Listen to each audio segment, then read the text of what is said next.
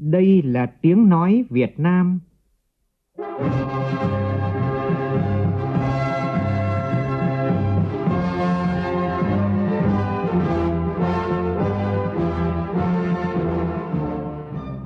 là tiếng nói Việt Nam, phát thanh từ Hà Nội, thủ đô nước Cộng hòa xã hội chủ nghĩa Việt Nam.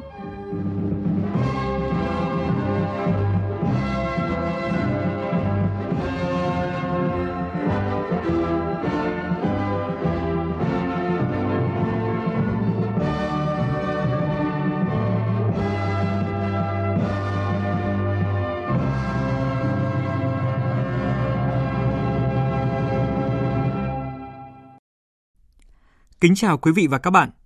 Mời quý vị và các bạn nghe chương trình Thời sự trưa của Đài Tiếng Nói Việt Nam. Chương trình có những nội dung đáng chú ý sau đây.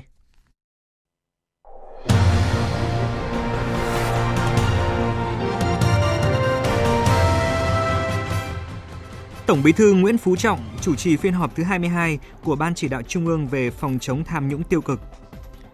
Thủ tướng Phạm Minh Chính dự sự kiện Hành trình khởi nghiệp đổi mới sáng tạo và Ngày hội việc làm 2022 tại Học viện Nông nghiệp Việt Nam. Tại thành phố Hồ Chí Minh, hơn 165.000 trẻ được tiêm vaccine COVID-19 sau 2 tuần triển khai đợt cao điểm. Hãng Apple đang đàm phán để lần đầu tiên sản xuất đồng hồ thông minh Apple Watch và máy tính sách tay MacBook tại Việt Nam. Căng thẳng leo thang giữa Syria và Thổ Nhĩ Kỳ sau vụ không kích khiến 11 người thiệt mạng.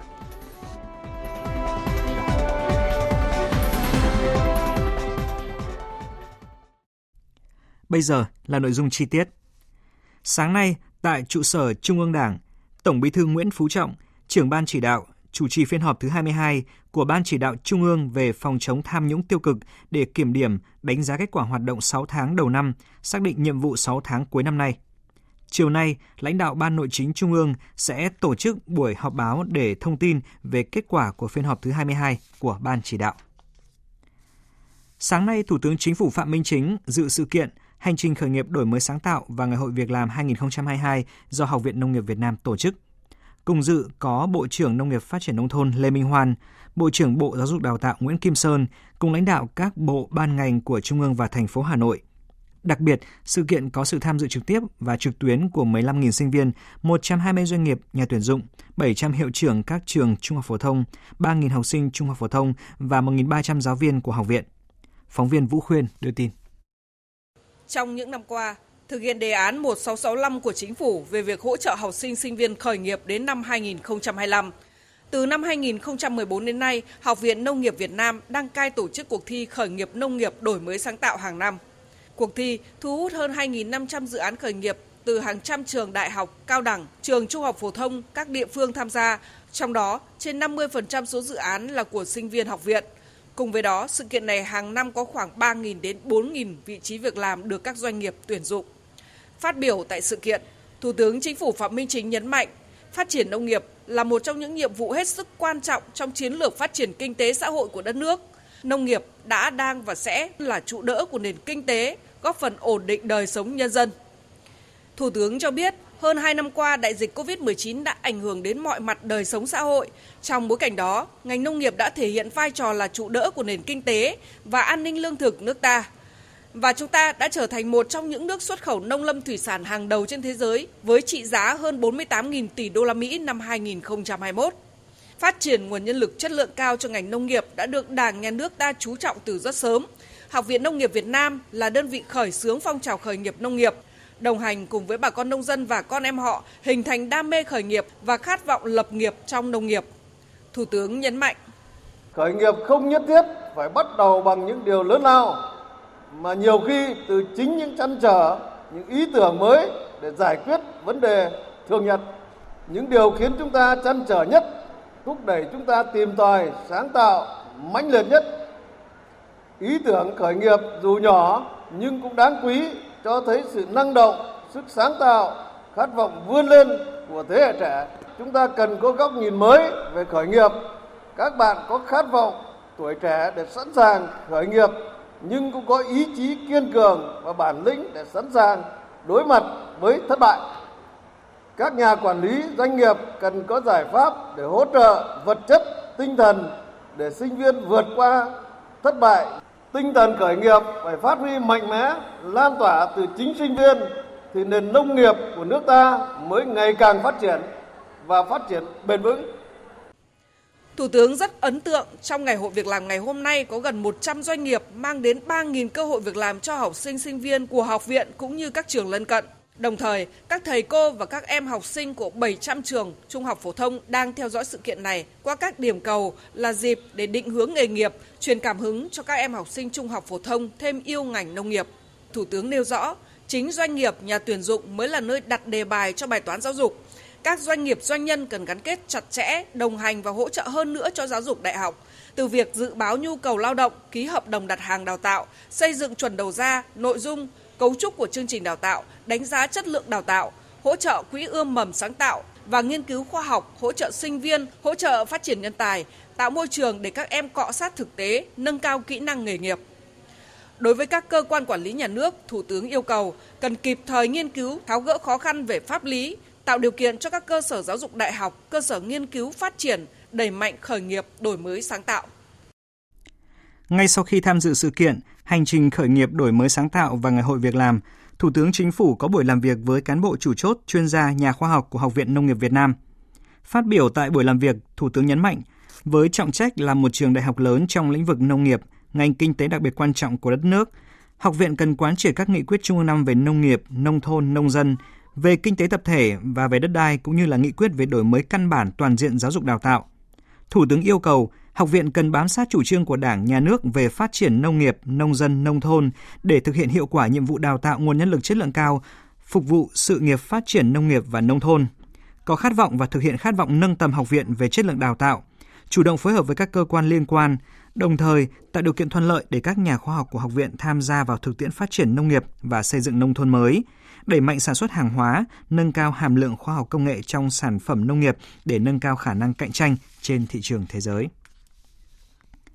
Tiếp tục phiên họp chuyên đề pháp luật tháng 8, sáng nay cho ý kiến về dự thảo nghị quyết ban hành nội quy kỳ họp Quốc hội sửa đổi, Chủ tịch Quốc hội Vương Đình Huệ đề nghị phải đảm bảo tính dân chủ, quyền trách nhiệm của đại biểu Quốc hội và thích ứng linh hoạt với điều kiện thực tế. Phóng viên Lại Hoa phản ánh. Dự thảo nghị quyết ban hành nội quy kỳ họp Quốc hội sửa đổi nhằm góp phần thúc đẩy hoạt động của Quốc hội ngày càng chuyên nghiệp, bài bản và nâng cao hơn nữa chất lượng hiệu quả của kỳ họp Quốc hội. Điểm mới cơ bản của dự thảo nội quy kỳ họp Quốc hội sửa đổi đó là quy định cụ thể hơn về trách nhiệm đại biểu Quốc hội trong việc tham dự kỳ họp và khi không thể tham dự phiên họp tại kỳ họp, bỏ quy định về việc bắt buộc gửi tài liệu bản giấy đến đại biểu Quốc hội mà thay bằng bản điện tử, bổ sung quy định công khai danh sách các cơ quan cá nhân chậm gửi tài liệu. Đến thời điểm này, vấn đề còn ý kiến khác nhau đó là quy định về thời gian phát biểu của đại biểu tại phiên họp toàn thể. Nhiều ý kiến đề nghị quy định thời gian phát biểu là 7 phút như nội quy hiện hành để đại biểu Quốc hội có thể trình bày thấu đáo quan điểm của mình. Về vai trò của người điều hành tại phiên họp, các đại biểu đề nghị quy định cụ thể hơn về các trường hợp cần thiết, người điều hành phiên họp đề nghị Quốc hội quyết định kéo dài hoặc rút ngắn thời gian phát biểu hoặc giải trình. Chủ nhiệm Ủy ban Kinh tế của Quốc hội Vũ Hồng Thanh và chủ nhiệm Ủy ban Khoa học Công nghệ và Môi trường của Quốc hội Lê Quang Huy đề nghị. Để bảo đảm cái quyền của đại biểu trong thể hiện cái chính kiến của mình đặc biệt là các phiên thảo luận ở trên hội trường ấy, đại biểu còn muốn ờ, thể hiện trách nhiệm của mình với cái địa phương của mình ứng cử. Cho nên là cũng cần thiết là phải bảo đảm cái thời gian này. Nhưng mà khi linh hoạt đấy thì cũng cần thiết phải có cái tiêu chí thì người chủ tọa điều hành có thể à, điều hành rút ngắn cái thời gian. Thời gian phát biểu của đại biểu tại phiên họp toàn thể thì nên vẫn giữ 7 phút. Bởi vì các cái ý kiến phát biểu của đại biểu thì có thể 1, 2, 3 nhóm vấn đề. Mà nếu mà thời gian nó ngắn quá thì người đại biểu không đủ cái thời gian để lập luận nữa. Dự thảo nghị quyết bổ sung quy định về quyền tranh luận tại nghị trường nhằm mở rộng dân chủ cho hoạt động của Quốc hội, tạo điều kiện để đại biểu Quốc hội làm rõ vấn đề đại biểu quan tâm. Đối với tranh luận chất vấn lại, Ủy ban Thường vụ Quốc hội đề nghị làm rõ nguyên tắc bất kỳ đại biểu nào hay chỉ đại biểu đặt câu hỏi mới có quyền tranh luận với người trả lời chất vấn. Tại phiên họp, Chủ tịch Quốc hội Vương Đình Huệ nhấn mạnh Quốc hội là cơ quan dân cử, do đó dự thảo nghị quyết ban hành nội quy kỳ họp Quốc hội sửa đổi phải đảm bảo tính dân chủ, tăng tính pháp quyền, chuyên nghiệp hiện đại, công khai minh bạch, khoa học hợp lý và hiệu quả, thích ứng linh hoạt với điều kiện thực tế phải bám sát định hướng đổi mới phương thức tổ chức và hoạt động của Quốc hội, nhất là đảm bảo cái quyền và nâng cao cái trách nhiệm của đại biểu Quốc hội. Những cái gì mà thẩm quyền của đại biểu Quốc hội rồi thì mình không hạn chế được đâu. Phải đảm bảo chứ. Kỳ họp làm sao quy định như thế nào đó để mà đại biểu Quốc hội người ta phát huy được cái quyền này. Không những là không hạn chế mà phải đảm bảo mà thậm chí là phát huy được cái quyền và nâng cao được cái trách nhiệm của đại biểu Quốc hội. Rồi tiếp tục cải tiến cách thức điều hành, chuyển trọng tâm từ cái Quốc hội tham luận sang thảo luận và cả tranh luận nữa. Các ý kiến cũng đề nghị quy định hình thức biểu quyết linh hoạt hơn trong trường hợp đặc biệt như dịch bệnh diễn biến phức tạp. Tuy nhiên, Chủ tịch Quốc hội Vương Đình Huệ cho rằng không nên cụ thể hai hình thức biểu quyết trong dự thảo nghị quyết, bởi nếu đã biểu quyết bằng hệ thống điện tử cố định tại hội trường thì không biểu quyết bằng hệ thống biểu quyết điện tử trên thiết bị di động. Chiều nay, Ủy ban Thường vụ Quốc hội cho ý kiến về việc giải trình tiếp thu chỉnh lý dự án luật thanh tra sửa đổi và dự án luật thực hiện dân chủ ở cơ sở. Sáng nay, Ban chấp hành Đảng bộ Thành phố Hồ Chí Minh khóa 11 nhiệm kỳ 2020-2025 tổ chức hội nghị lần thứ 16 để công bố quyết định thành lập Ban chỉ đạo phòng chống tham nhũng tiêu cực của Thành phố Hồ Chí Minh và đánh giá 10 năm thực hiện nghị quyết 16 về phương hướng nhiệm vụ phát triển Thành phố Hồ Chí Minh đến năm 2020 đánh giá quá trình thí điểm thực hiện nghị quyết 54 của Quốc hội về cơ chế đặc thù để phát triển thành phố. Tin của phóng viên Đài tiếng nói Việt Nam thường trú tại thành phố Hồ Chí Minh. Ban chỉ đạo phòng chống tham nhũng tiêu cực thành phố Hồ Chí Minh gồm 15 thành viên, trong đó Ủy viên Bộ Chính trị, Bí thư Thành ủy Nguyễn Văn Nên làm trưởng ban. Phát biểu tại hội nghị, ông Nguyễn Văn Nên khẳng định, việc thành lập ban chỉ đạo nhằm khẳng định trước Đảng bộ và nhân dân thành phố Hồ Chí Minh quyết tâm phòng chống tham nhũng tiêu cực theo tinh thần nghị quyết Trung ương năm khóa 13, nâng cao nhận thức và trách nhiệm của cán bộ đảng viên, trước hết là người đứng đầu trong công tác phòng chống tham nhũng tiêu cực.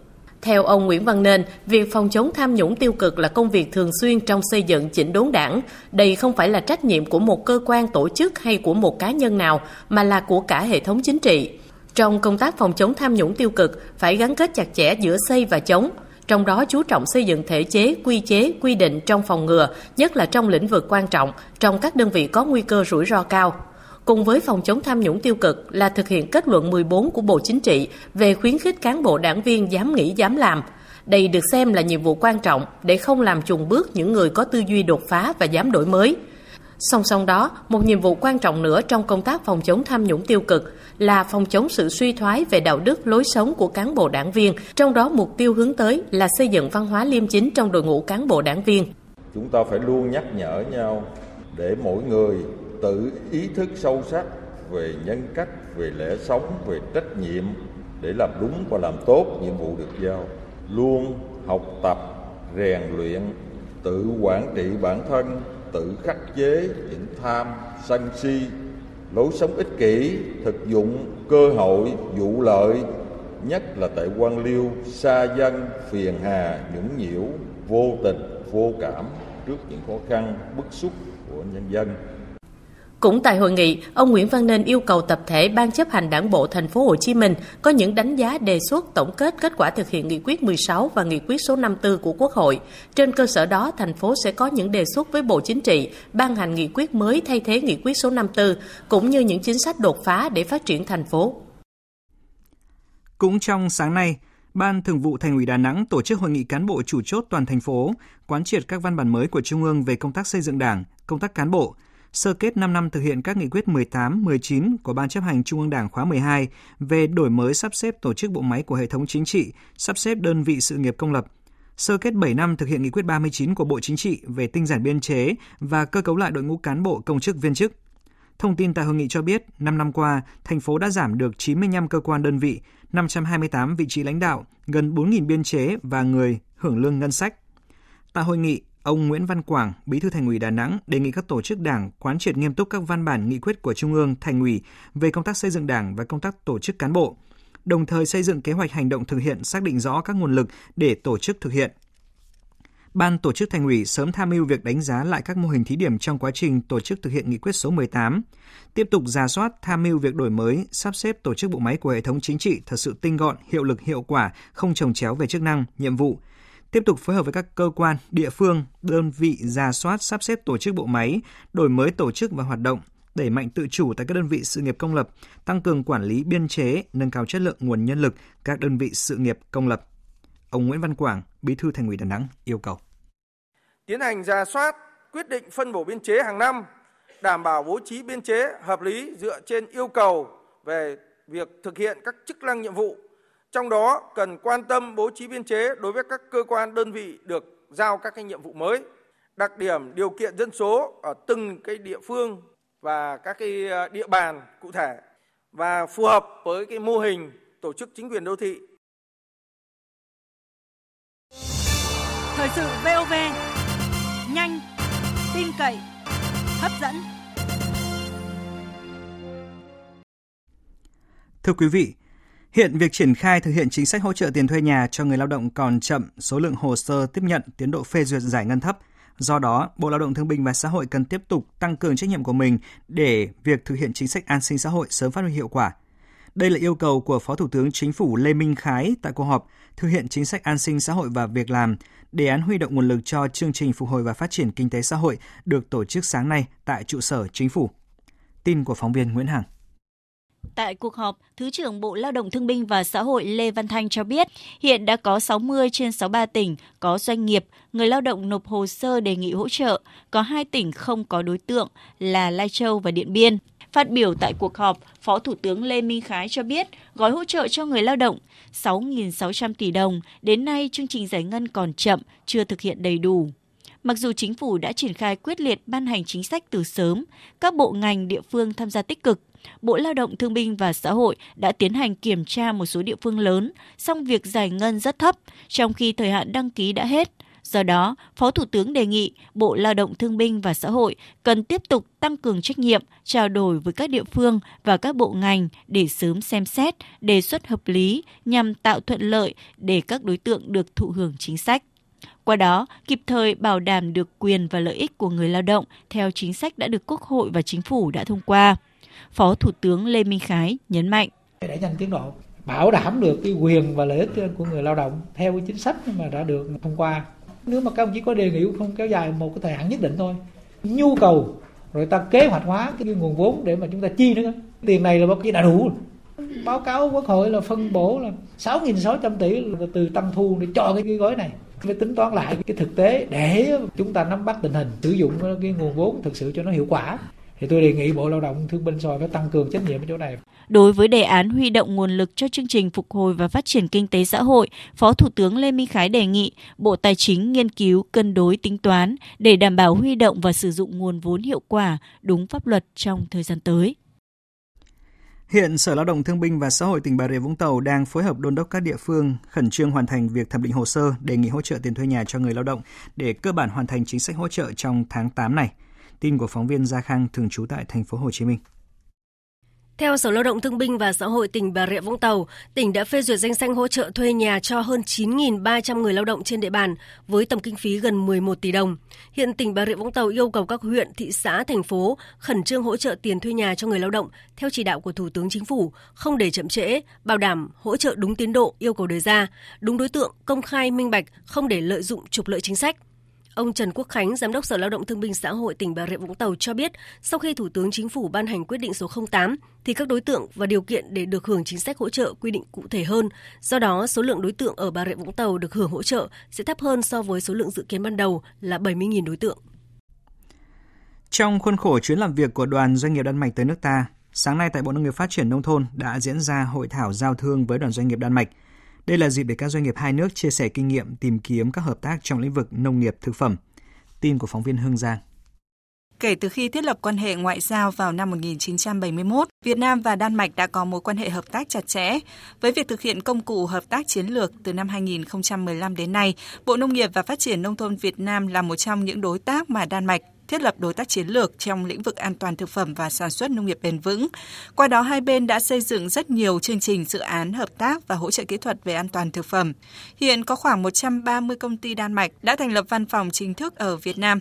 Tại hội thảo giao thương với các doanh nghiệp Đan Mạch, đại diện hai bên đã trình bày về các chương trình đối tác phát triển bền vững, hợp tác lĩnh vực chiến lược về an toàn thực phẩm. Đại diện của Đan Mạch cũng chia sẻ về chiến lược sản xuất nông nghiệp thực phẩm với tiêu chí sản xuất nhiều hơn nhưng sử dụng tài nguyên ít hơn và các hỗ trợ của chính phủ đối với xuất khẩu thực phẩm xanh và bền vững tại Đan Mạch. Phát biểu tại hội thảo, ông Carsten Banzerot, đại diện lâm thời Đại sứ quán Đan Mạch, chia sẻ. Denmark has, over the past 25 years, Chúng tôi có sự hiện diện của rất nhiều doanh nghiệp của Đan Mạch ở Việt Nam. Số lượng các doanh nghiệp của chúng tôi tại Việt Nam nhiều hơn rất nhiều so với các quốc gia khác trong khu vực. Với hội thảo này, chúng tôi cũng mong muốn chia sẻ kinh nghiệm bản sắc của Đan Mạch trong sản xuất nông nghiệp bền vững. Qua đó chúng tôi rất mong muốn hợp tác với Việt Nam để khai thác tiềm năng trong lĩnh vực nông nghiệp và thực phẩm. Tiếp theo là một thông tin rất đáng chú ý. Hãng Apple đang đàm phán để lần đầu tiên sản xuất đồng hồ thông minh Apple Watch và máy tính sách tay MacBook tại Việt Nam trong bối cảnh tập đoàn công nghệ Mỹ đang tìm cách đa dạng hóa hoạt động sản xuất. Về sản xuất MacBook, Apple đã yêu cầu các nhà cung cấp thiết lập dây chuyền sản xuất thử nghiệm tại Việt Nam. Việt Nam đang nổi lên như một trong những trung tâm sản xuất quan trọng nhất của Apple, sản xuất một loạt các sản phẩm chủ lực cho công ty Mỹ, bao gồm máy tính bảng, iPad và tai nghe AirPods. Theo các chuyên gia trong ngành, sản xuất Apple Watch thậm chí còn tinh vi hơn bởi lắp ráp nhiều linh kiện và một số thiết bị nhỏ như vậy, đòi hỏi kỹ năng công nghệ cao. Apple cũng đã tiếp tục chuyển hoạt động sản xuất máy tính bảng iPad sang Việt Nam trong nỗ lực đa dạng hóa hoạt động sản xuất. Ngoài ra, tập đoàn này đang đàm phán với các nhà cung cấp để xây dựng dây chuyền sản xuất thử nghiệm cho loa thông minh HomePod của mình tại Việt Nam. Nhiều nhà sản xuất điện tử lớn khác như là Google, Dell và Amazon đã thiết lập sản xuất tại Việt Nam để đa dạng hóa hoạt động sản xuất. Trong lĩnh vực y tế, hôm nay Phó giáo sư tiến sĩ Tăng Trí Thượng, Giám đốc Sở Y tế Thành phố Hồ Chí Minh cho biết, sau 2 tuần phát động đợt cao điểm tiêm vaccine COVID-19 cho trẻ em từ 5 đến dưới 18 tuổi, đã có hơn 165.000 trẻ được tiêm mũi 1, mũi 2 và mũi nhắc lại đối với trẻ từ 12 đến dưới 18 tuổi. Tỷ lệ trẻ em từ 5 đến dưới 12 tuổi tiêm mũi 1 đã vượt qua mốc 50%, nhiều tháng trước đó là dưới 50%. Tuy nhiên, thành phố Hồ Chí Minh vẫn nằm trong danh sách các tỉnh thành có tỷ lệ tiêm thấp nhất cả nước cho trẻ em thuộc nhóm tuổi này. Cụ thể, sau 2 tuần triển khai chiến dịch tiêm chủng, tổng số mũi tiêm tính từ đầu tháng 8 đến nay đạt 165.152 mũi.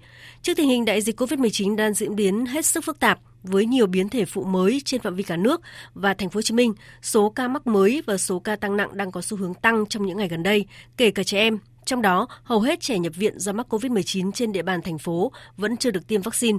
Giải pháp hiệu quả và an toàn nhất hiện nay cần được tăng tốc hơn nữa, đó là tăng độ bao phủ vaccine cho người dân nhất là người thuộc nhóm nguy cơ và trẻ em từ 5 đến dưới 18 tuổi trên địa bàn.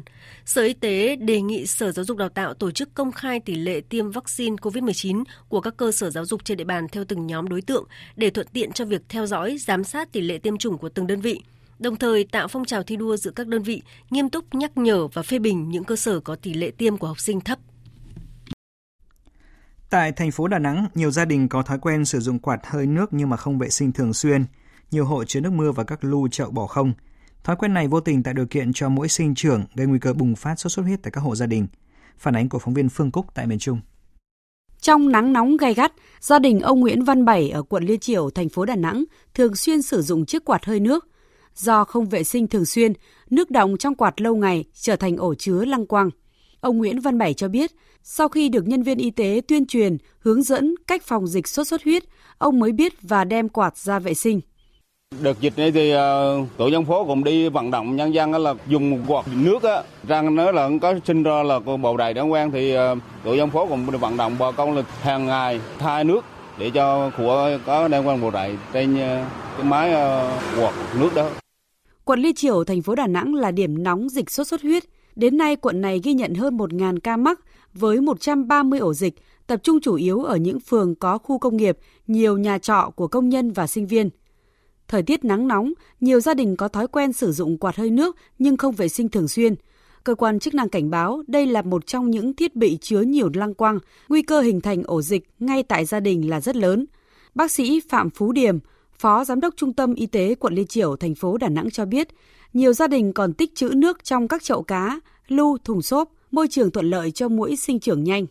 Ở trên à, Liên Triểu thì còn thêm một cái tình hình nữa đó là người ta sử dụng những cái lốp xe ô tô để tái chế thì những cái khu vực này thì ờ, những cái hộ gia đình này thì cũng được chính quyền địa phương tới mà hướng dẫn các cái biện pháp để che đậy lại để tránh nước mưa lọt vào để mà phòng chống sốt huyết. Đến nay, thành phố Đà Nẵng ghi nhận hơn 3.300 ca mắc sốt xuất huyết, tăng 23,4 lần so với cùng kỳ năm ngoái. Trong đó có 1.300 ca mắc là đối tượng trẻ em từ 15 tuổi trở xuống. Số ca mắc sốt xuất huyết tăng nhanh từ tháng 4 đến nay. Ông Đặng Quang Ánh, Phó trưởng khoa phòng chống truyền nhiễm, Trung tâm Kiểm soát bệnh tật thành phố Đà Nẵng khuyến cáo người dân cần nâng cao ý thức phòng chống để hạn chế mắc bệnh sốt xuất huyết.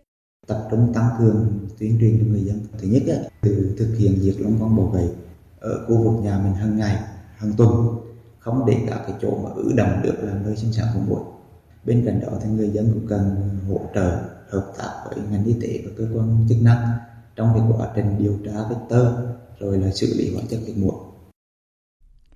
Thưa quý vị, thời điểm khai giảng năm học mới 2022-2023 đang đến gần. Các nhà trường trên địa bàn tỉnh Lai Châu đang nỗ lực chuẩn bị các điều kiện cho năm học mới. Thế nhưng, việc thiếu giáo viên trầm trọng, đặc biệt là giáo viên tiếng Anh và tin học đang khiến cho các trường gặp nhiều khó khăn. Phản ánh của phóng viên Khắc Kiên, cơ quan thường trú khu vực Tây Bắc. Chỉ còn hơn một tuần nữa sẽ đến ngày khai giảng. Những ngày này, các thầy cô giáo trường phổ thông dân tộc bán chú tiểu học Lản Nhì Thàng, huyện biên giới Phong Thổ, tỉnh Lai Châu đang tất bật chỉnh trang khuôn viên, vệ sinh trường lớp, chuẩn bị các điều kiện cần thiết cho năm học mới. Khu nhà ở của hơn 200 học sinh bán chú cũng đang trong thời gian sửa chữa, hoàn thiện các phần việc cuối cùng để đón học sinh. Thầy giáo Lò Văn Vương, hiệu trưởng nhà trường cho biết, theo kế hoạch năm học này, nhà trường có 19 lớp, gần 400 học sinh với 7 điểm trường.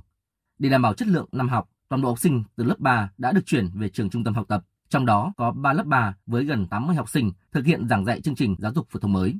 Thế nhưng đến nay, nhà trường chưa có giáo viên giảng dạy tiếng Anh, tin học và đang chờ bổ sung của ngành. Nhà trường đang thiếu giáo viên dạy ngoại ngữ và môn tin học. Phòng học để dành cho môn tin học ấy thì cũng chưa được đầu tư, không có máy tính. Trên cơ sở điều kiện thực tế của nhà trường, trước mắt để thực hiện cái chương trình này thì sẽ kết nối với các trường trong toàn huyện để tổ chức dạy học trực tuyến phương án thứ hai thì cũng sẽ tham mưu các cấp để, để có thể phối hợp với giáo viên tiếng Anh của trường trung học cơ sở tại địa bàn sẽ lên dạy đối với tiểu học về môn tin học trước mắt là nhà trường sẽ cử giáo viên có khả năng về công nghệ thông tin để đi bồi dưỡng như tập huấn thêm về phương pháp nghiệp vụ sau đó thì sẽ về để tổ chức dạy theo kế hoạch năm học 2022-2023, ngành giáo dục và đào tạo Lai Châu có 344 trường công lập trên 5.550 lớp, 17 trường mầm non, cơ sở giáo dục mầm non, tư thục và 23 nhóm lớp nhà trẻ. Đặc biệt, trong năm học này, địa phương sẽ thực hiện giảng dạy chương trình giáo dục phổ thông mới dành cho hơn 24.000 học sinh ở các nhóm lớp 1, 2 và 6, nên nhu cầu về giáo viên, nhất là giáo viên bộ môn tiếng Anh và tin học tăng cao. Ông Đinh Trung Tuấn, Giám đốc Sở Giáo dục và Đào tạo tỉnh Lai Châu cho biết, hiện địa phương đang thiếu hơn 1.300 giáo viên so với định mức quy định của Bộ Giáo dục và Đào tạo, trong đó thiếu gần 170 giáo viên tiếng Anh và tin học phục vụ cho chương trình giáo dục phổ thông mới. Để khắc phục tình trạng thiếu giáo viên, ngành giáo dục và đào tạo phải thực hiện dồn các điểm trường lẻ, sắp nhập các trường có quy mô nhỏ. Theo đó, năm học này, toàn ngành đã giảm 2 trường, gần 190 lớp so với năm học trước. Để có những cơ sở tiếp tục tham mưu là công tác sắp xếp đội ngũ và đảm bảo theo nhu cầu của chương trình giáo dục phổ thông mới, Sở cũng đã chỉ đạo các đơn vị chuẩn bị các điều kiện thực hiện cái tổ chức dạy học trực tiếp kết hợp với dạy học trực tuyến tại các cơ sở giáo dục đủ điều kiện. Dạy như vậy thì dạy theo hình thức liên cấp hoặc là liên trường để tiết kiệm nhân lực khắc phục tạm thời cái việc thiếu giáo viên. Căn cứ vào tình hình thực tế của địa phương còn đơn vị thì sau khi à, thực hiện điều động biệt phái giáo viên thì đối với vị trí chưa tuyển dụng được sẽ thực hiện hợp đồng giáo viên theo quy định. Dù còn gặp nhiều khó khăn, thiếu thốn về cơ sở vật chất, trang thiết bị dạy và học và những đặc thù của một tỉnh vùng cao biên giới, nhưng những năm qua, chất lượng giáo dục tại Lai Châu đã từng bước vượt khó đi lên. Tuy nhiên, việc thiếu giáo viên trầm trọng trong năm học này đang đẩy các nhà trường đứng trước những khó khăn mới trong đảm bảo chất lượng năm học đặc biệt là chất lượng học sinh các nhóm lớp thực hiện chương trình giáo dục phổ thông mới. Và bây giờ, trước khi đến với phần tin quốc tế, chúng tôi xin chuyển đến quý vị những thông tin thời tiết. Trung tâm Dự báo Khí tượng Thủy văn Quốc gia cho biết, ngày hôm nay cả nước có nắng nóng, riêng khu vực Bắc Bộ, Bắc Trung Bộ có nắng nóng trên 35 độ C. Khu vực Trung Bộ vẫn dự báo có mưa vào chiều tối ngày mai, nhưng diện mưa khá ít chỉ xảy ra ở một số nơi thuộc Trung Trung Bộ, chủ yếu mưa rào ngắt quãng. Ban ngày vẫn có nắng với nhiệt độ lên đến khoảng 35 độ C. Trong khi đó, khu vực Tây Nguyên và Nam Bộ tuy ngày có nắng nhưng nền nhiệt độ chỉ dao động trong khoảng từ 31 đến 32 độ C. Đặc biệt có khả năng xuất hiện mưa rông vào chiều tối, cục bộ có mưa to và khả năng ngập úng ở Nam Bộ. Nhiệt độ thấp nhất chỉ ở ngưỡng 23 đến 25 độ C, trời dịu mát. Xin chuyển sang phần tin thế giới.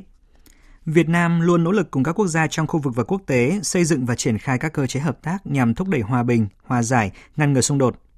Đây là khẳng định của Đại tướng Phan Văn Giang, Bộ trưởng Bộ Quốc phòng Việt Nam tại Hội nghị an ninh quốc tế Moscow lần thứ 10. Về vấn đề Biển Đông, Bộ trưởng Phan Văn Giang khẳng định, trước sau như một, Việt Nam kiên trì nguyên tắc giải quyết tranh chấp bất đồng bằng biện pháp hòa bình trên cơ sở tôn trọng độc lập, chủ quyền và lợi ích chính đáng của các quốc gia tuân thủ luật pháp quốc tế, trong đó có Công ước Liên Hợp Quốc về luật biển UNCLOS 1982. Trong bài phát biểu, Bộ trưởng Phan Văn Giang cũng nhấn mạnh, Việt Nam luôn ghi nhớ sự đóng góp của Liên Xô trước đây và Liên bang Nga ngày nay đối với hòa bình, phát triển của khu vực châu Á-Thái Bình Dương và mong muốn Nga tiếp tục có những đóng góp tích cực lâu dài cho ổn định, hợp tác và phát triển của khu vực. Sáng nay tại văn phòng Tổng thống ở thủ đô Seoul, Tổng thống Hàn Quốc Yoon suk yeol tổ chức họp báo nhân 100 ngày cầm quyền đầu tiên. Trong phát biểu được truyền hình trực tiếp kéo dài khoảng 20 phút, Tổng thống Yoon suk yeol điểm lại những kết quả đã đạt được cũng như là thông báo về kế hoạch của quốc gia trong thời gian tới. Nhìn nhận lại quá trình hơn một năm tham gia chính trường, Tổng thống Yoon suk yeol cho rằng ông luôn đặt người dân làm trung tâm cho phương hướng và mục tiêu hành động. Chính phủ mới đã tập trung đổi mới các quy định, chính sách, định hướng nền kinh tế của đất nước, tập trung vào khu vực tư nhân, tuân theo quy luật của kinh tế thị trường và quan tâm đến các tầng lớp bình dân. Để đối phó với tình hình khó khăn về kinh tế, chính phủ Hàn Quốc sẽ quản lý tài chính, chủ động thắt chặt chi tiêu ngân sách từ năm 2023. Về đối ngoại và an ninh, Tổng thống Yoon suk yeol cho biết – Hàn, Mỹ tiếp tục tăng cường hợp tác trong các lĩnh vực kinh tế và công nghệ để ổn định chuỗi cung ứng toàn cầu và thị trường ngoại hối. Hàn Quốc cũng tham gia khuôn khổ kinh tế Ấn Độ Dương Thái Bình Dương với vai trò sáng lập và mở rộng vị thế trong các diễn đàn đa phương. Chính phủ mới sẽ tiếp tục cải thiện quan hệ Hàn Quốc Nhật Bản nhằm giải quyết các vấn đề của quá khứ theo hướng hướng tới tương lai dựa trên các giá trị và chuẩn mực phổ quát trong thời gian tới, chính phủ Hàn Quốc sẽ tập trung vào các nhiệm vụ quốc gia, trong đó ưu tiên cao nhất cho đảm bảo sinh kế người dân, đảm bảo động cơ tăng trưởng cho nền kinh tế và duy trì động lực phát triển cho tương lai. Tổng thống Yoon suk yeol cũng cam kết lắng nghe ý kiến của người dân và phản ánh của báo chí để kịp thời điều chỉnh các vấn đề nảy sinh trong xã hội. Quân đội Syria tuyên bố sẽ phản ứng nhanh chóng và trực tiếp bất kỳ vụ tấn công nào của Thổ Nhĩ Kỳ vào các căn cứ quân sự ở Syria Tuyên bố này được đưa ra ngay sau cuộc không kích của Thổ Nhĩ Kỳ nhằm vào một vị trí ở biên giới do quân chính phủ Syria kiểm soát ở miền Bắc nước này, khiến cho 11 người thiệt mạng. Phóng viên Ngọc Thạch từ Trung Đông đưa tin. Vụ tấn công diễn ra trong bối cảnh các cuộc đụng độ bạo lực bùng phát từ đêm thứ hai giữa lực lượng Thổ Nhĩ Kỳ và các chiến binh người quốc ở biên giới phía Bắc Syria. Quân đội Thổ Nhĩ Kỳ đã tăng cường pháo kích vào các vị trí của lực lượng người quốc sau khi bị tấn công khiến một binh sĩ Thổ Nhĩ Kỳ thiệt mạng và bốn người khác bị thương. Quân đội Thổ Nhĩ Kỳ đã bắn pháo dữ dội và tấn công bằng máy bay chiến đấu. Căng thẳng có thể châm ngòi cho xung đột quy mô mới giữa Thổ Nhĩ Kỳ và Syria, đồng thời phá vỡ thỏa thuận ngừng bắn giữa các bên kéo dài gần một năm qua. Các cuộc tấn công nhỏ lẻ qua lại giữa quân đội Syria và quân đội Thổ Nhĩ Kỳ đã gia tăng trong những tuần qua. Tuần trước, một cuộc tấn công bằng máy bay không người lái của Thổ Nhĩ Kỳ nhằm vào một bệnh viện của người quốc khiến ít nhất 4 người thiệt mạng. Thưa quý vị, Báo cáo của Viện Thống kê Quốc gia Bulgaria công bố cho biết lạm phát của nước này được ghi nhận ở mức kỷ lục là 17,3% trong tháng 7 năm nay. Đây là mức tăng cao nhất kể từ tháng 5 năm 1998 cho tới nay. Phóng viên Hải Đăng theo dõi khu vực Đông Âu đưa tin. Báo cáo cho biết mức lạm phát của Bulgaria đang ở mức cao kỷ lục và có thể sẽ tiếp đà tăng trong tháng 8. Đây là mức tăng cao nhất kể từ trong 24 năm qua năm 1998. Giá lương thực trong tháng 7 của Bulgaria không đổi so với tháng trước, trong khi giá phi lương thực tăng khoảng 0,2% và giá dịch vụ tăng 4%. So với cùng thời điểm năm ngoái, giá thực phẩm cao hơn 23,6%, trong khi giá dịch vụ và nhà ở thì tăng 19,8%. Chi phí vận chuyển cao hơn 25,9% so với tháng 7 năm 2021.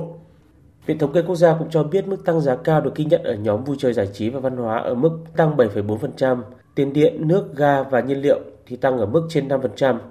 Tuy nhiên, mức giảm được ghi nhận ở các mặt hàng quần áo và giày dép ở mức 2% so với tháng trước đó. Trong bối cảnh lạm phát gia tăng, Bộ trưởng Bộ Năng lượng Bulgaria Rosen Ristov cho biết Bulgaria đã sẵn sàng bắt đầu các cuộc đàm phán cụ thể với Gazprom vào tuần tới sau khi xác định rõ số lượng nhiên liệu xanh có sẵn vào cuối năm nay. Ông cũng chia sẻ đang tìm kiếm một phương án để tiếp nhận 7 tàu chở khí thiên nhiên hóa lỏng để giải quyết bài toán khí đốt trong thời gian tới. Chính phủ nước này cũng đang xem xét đưa ra các biện pháp bù giá ga cho các doanh nghiệp và hộ gia đình.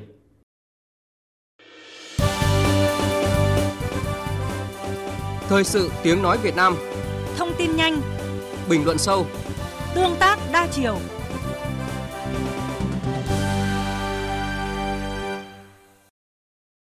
Quý vị và các bạn đang nghe chương trình Thời sự trưa của Đài Tiếng Nói Việt Nam. Thưa quý vị, trong bối cảnh nguồn cung lương thực toàn cầu đang khủng hoảng do các lệnh cấm xuất khẩu ngũ cốc của các nước, cộng thêm tình trạng biến đổi khí hậu ngày càng nghiêm trọng, các nước đang thúc đẩy các chiến lược chuyển đổi để thích ứng, tích cực tìm tòi phát triển các giống cây trồng mới cho phù hợp. Kinh nghiệm của các nước có gì đáng chú ý? Phóng viên thường trú Đài tiếng nói Việt Nam tại Indonesia và Ai Cập sẽ có thêm góc nhìn về vấn đề này. Mời quý vị và các bạn cùng nghe. À, trước hết xin chào chị Phạm Hạ. Thưa chị, hiện nhiều quốc gia sản xuất lúa mì lớn như là Ukraine, Kazakhstan, Ấn Độ, Algeria hay là Serbia thì đang tạm ngừng xuất khẩu lúa mì để bảo vệ thị trường nội địa, khiến giá lúa mì tăng cao ạ. À, với Indonesia, quốc gia đông dân nhất Đông Nam Á, à, chính quyền nước này đang có cái chính sách phát triển cao lương như là một giải pháp thay thế. À, thưa chị ạ, vì sao lại là cao lương và triển vọng giải pháp này như thế nào ạ? À, vâng thưa chị Phương Hoa, cao lương hiện được coi là một giải pháp hiệu quả không chỉ ở Indonesia mà còn nhiều quốc gia trên thế giới để vượt qua cuộc khủng hoảng lương thực. À, đối với Indonesia, chính quyền nước này đang có chính sách phát triển cao lương như một giải pháp thay thế vì những lý do như sau. À, trước hết, đây là loại cây trồng có khả năng thích nghi cao, không bị ảnh hưởng nhiều bởi sâu bệnh, chịu hạn hán tốt, phù hợp với thời tiết khí hậu ở một số vùng của Indonesia. Hiện cao lương được trồng nhiều ở Đông Java, Nam Sulawesi, Đông Nam Sulawesi, Tây Nusa Tenggara và Đông Nusa Tenggara. Cao lương cũng là loại cho năng suất tốt với thời gian thu hoạch ngắn.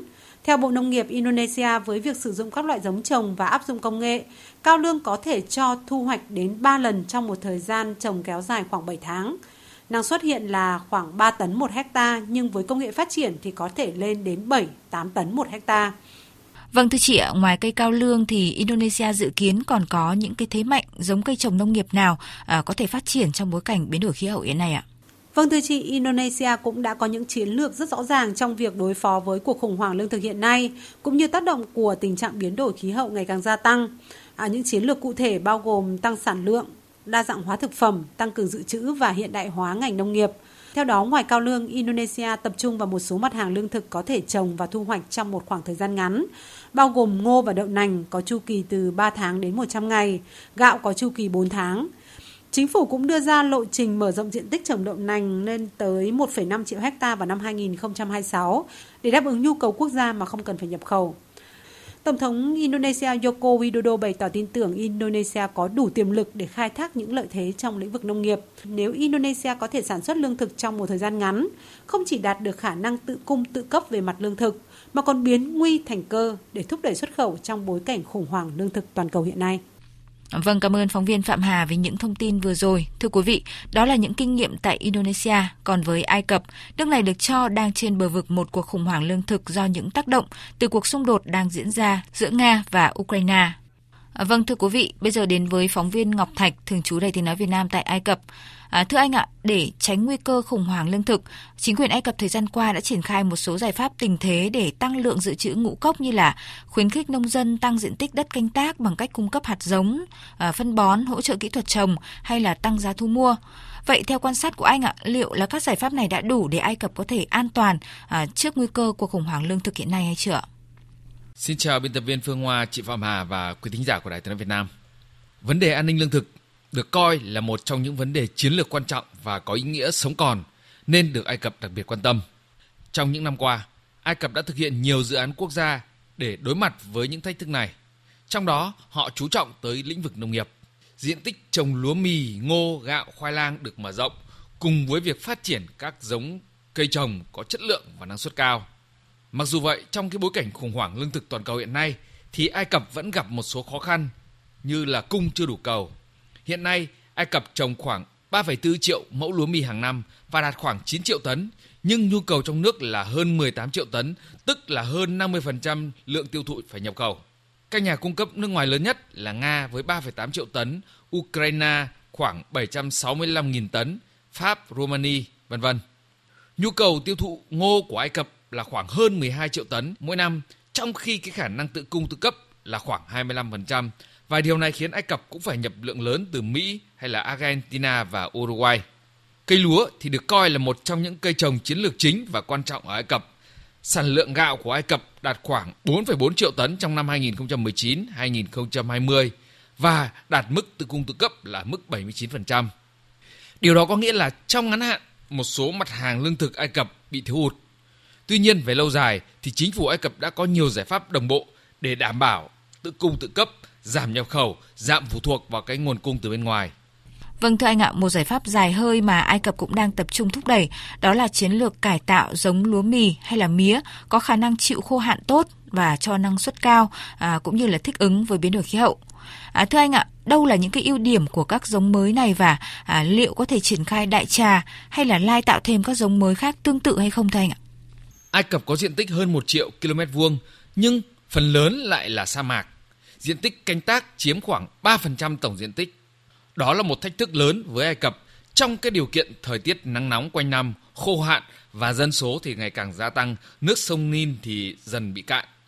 Do đó, phát triển các loại hạt giống và cây giống mới, tiết kiệm nước và có thể chịu được độ mặn của đất Ai Cập hay là thích ứng với những thay đổi của khí hậu mà thế giới đang phải đối mặt, đồng thời đạt năng suất cao là một trong các mục tiêu chính mà các cơ quan nghiên cứu của Ai Cập. Trong đó, các loại cây trồng chiến lược, cây trồng nông nghiệp và cây ngũ cốc được ưu tiên nghiên cứu. Nhiều hội trợ nông nghiệp quốc tế đã được tổ chức hàng năm ở Ai Cập. Qua đó các doanh nghiệp hay là các cái trung tâm nghiên cứu giới thiệu các giống cây trồng mới với hiệu quả kinh tế cao. Đáng chú ý nhất là các giống này không phải là những giống biến đổi gen và có khả năng chịu hạn tốt, năng suất cao, dễ canh tác như tại hội trợ nông nghiệp Cairo mới đây. Họ đã giới thiệu các cây giống mía trồng từ cây con và các cây giống lúa mì. Đây là các sản phẩm nghiên cứu nông nghiệp của các nhà khoa học Ai Cập. Thời điểm canh tác cũng có thể thay đổi do cái biến đổi khí hậu để đảm bảo các cây trồng đạt năng suất và tránh các cái dịch bệnh. Thời gian gieo trồng ngắn hơn các phương pháp canh tác truyền thống. Ai Cập thì vẫn luôn chia sẻ những cái thành công về nông nghiệp và nghiên cứu nông nghiệp.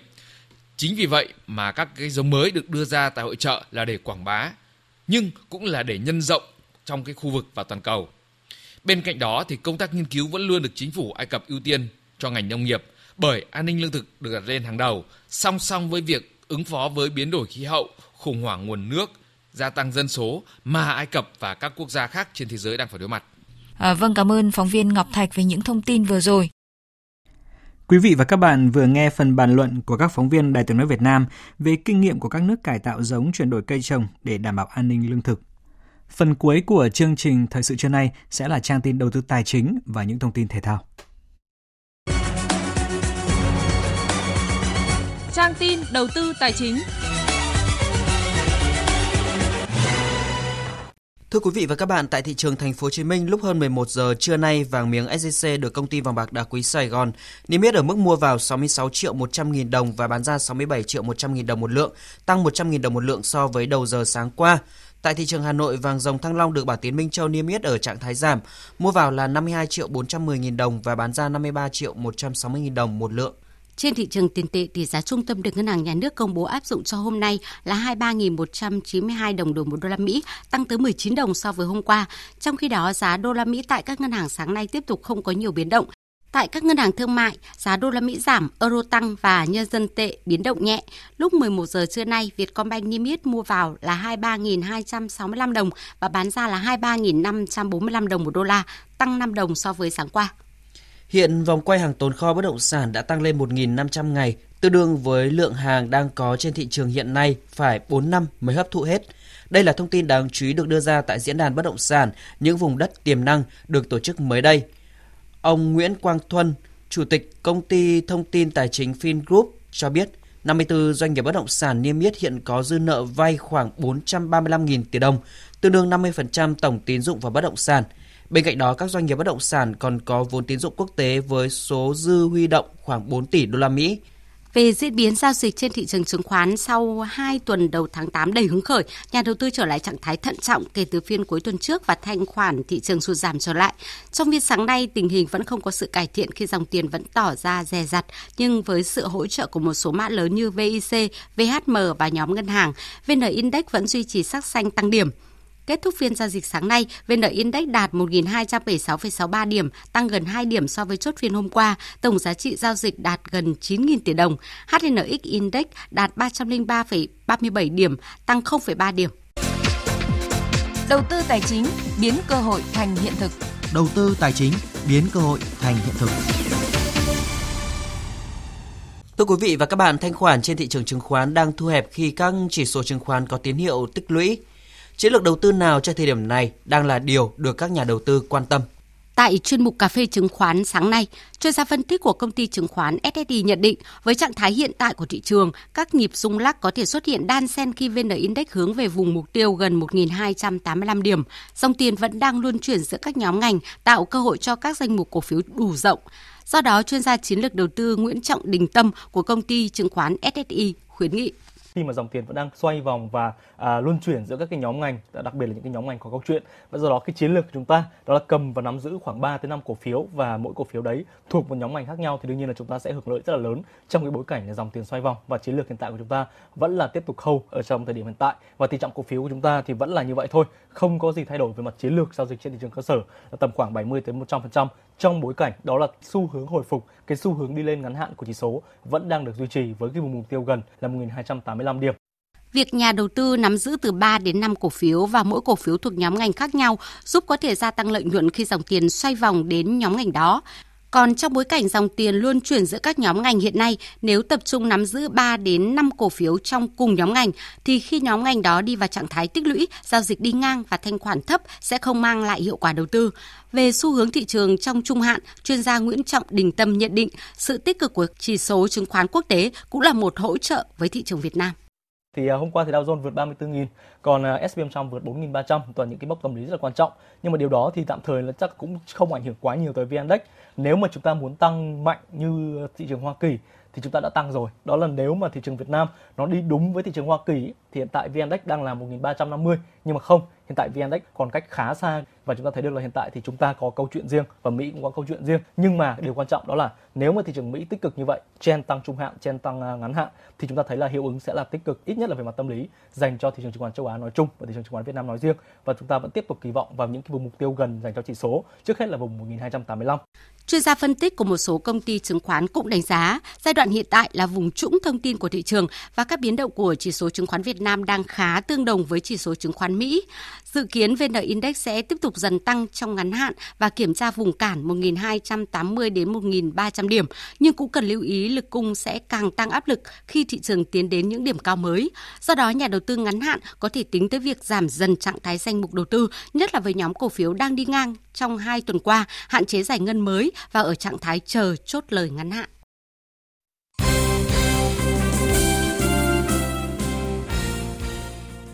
Thưa quý vị và các bạn, hôm qua đại diện các quốc gia thuộc Liên đoàn Thể thao Đông Nam Á đã tiến hành họp tại thủ đô Bangkok, Thái Lan với chủ đề xoay quanh việc tổ chức SEA Games 32.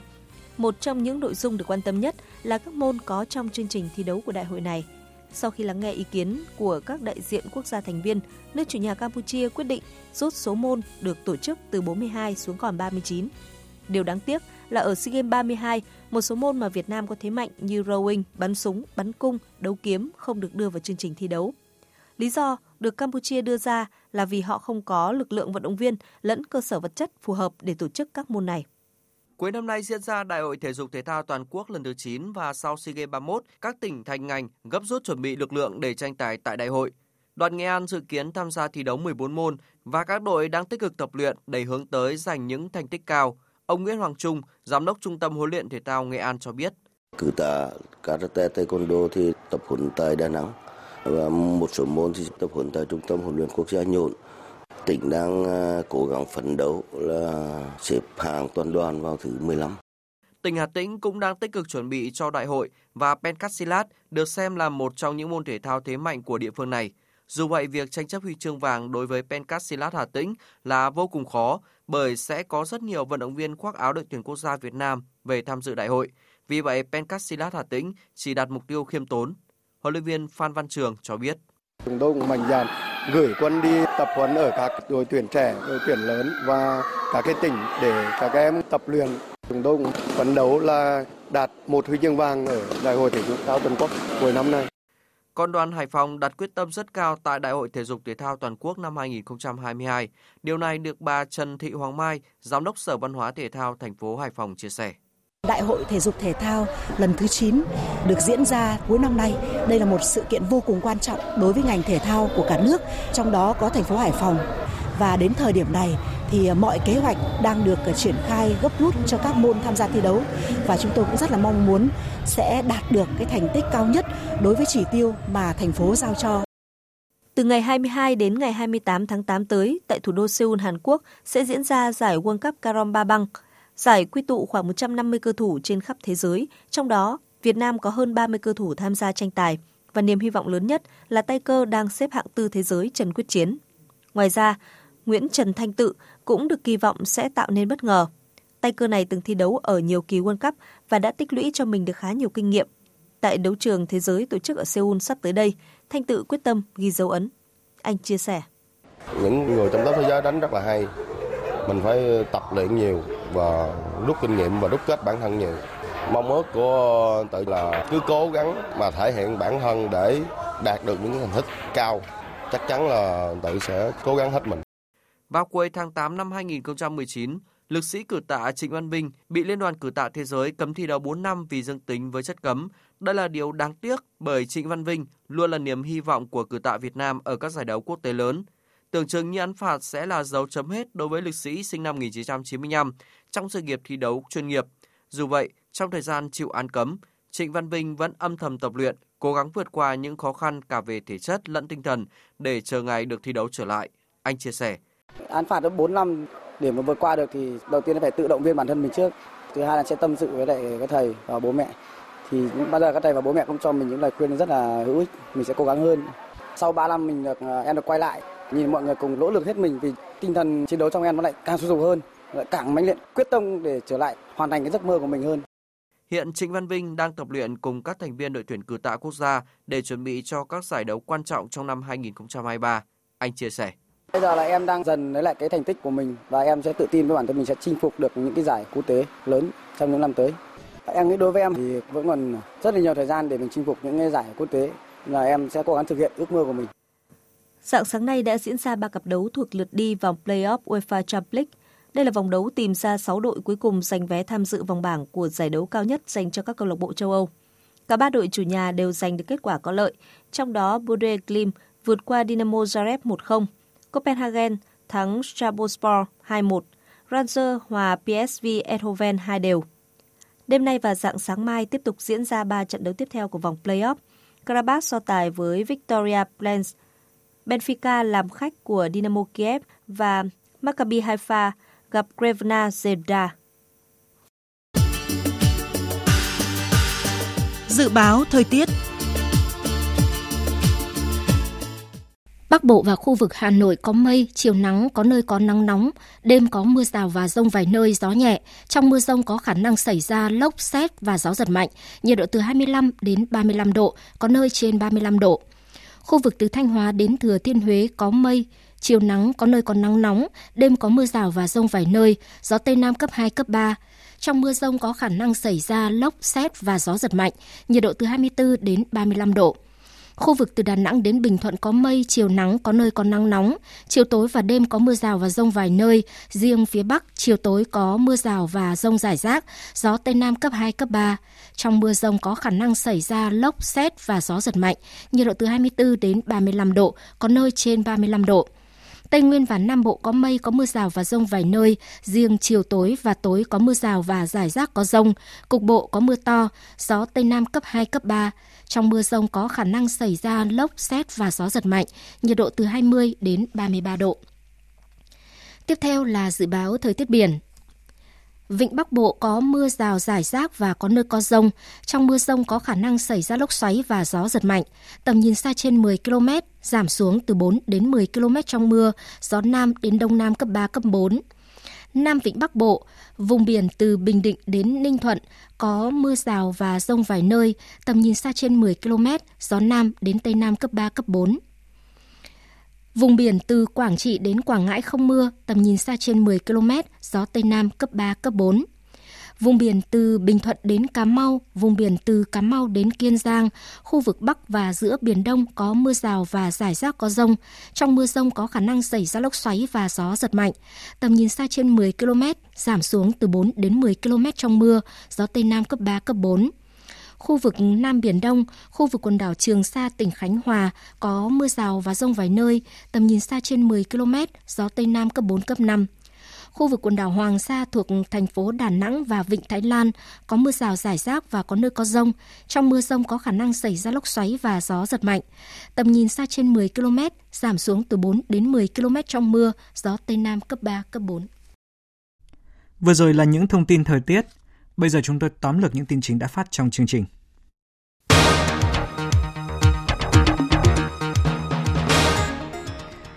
Sáng nay tại trụ sở Trung ương Đảng, Tổng Bí thư Nguyễn Phú Trọng, trưởng ban chỉ đạo, chủ trì phiên họp thứ 22 của Ban chỉ đạo Trung ương về phòng chống tham nhũng tiêu cực để kiểm điểm, đánh giá kết quả hoạt động và xác định nhiệm vụ 6 tháng cuối năm nay.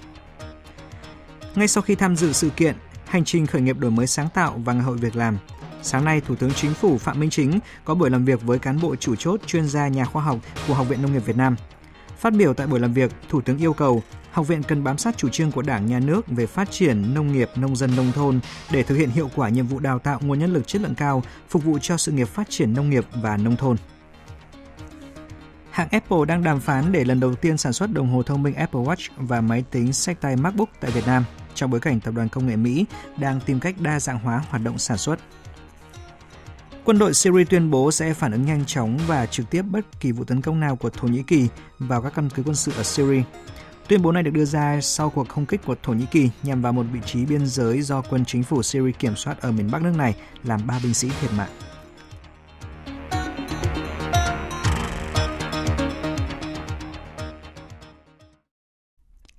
Thời lượng dành cho chương trình Thời sự trưa nay đến đây đã hết. Chương trình do biên tập viên Nguyễn Hằng Lan Anh biên soạn và thực hiện với sự tham gia của kỹ thuật viên Uông Biên, chịu trách nhiệm nội dung Hoàng Trung Dũng. Xin kính chào tạm biệt và hẹn gặp lại quý vị trong những chương trình sau.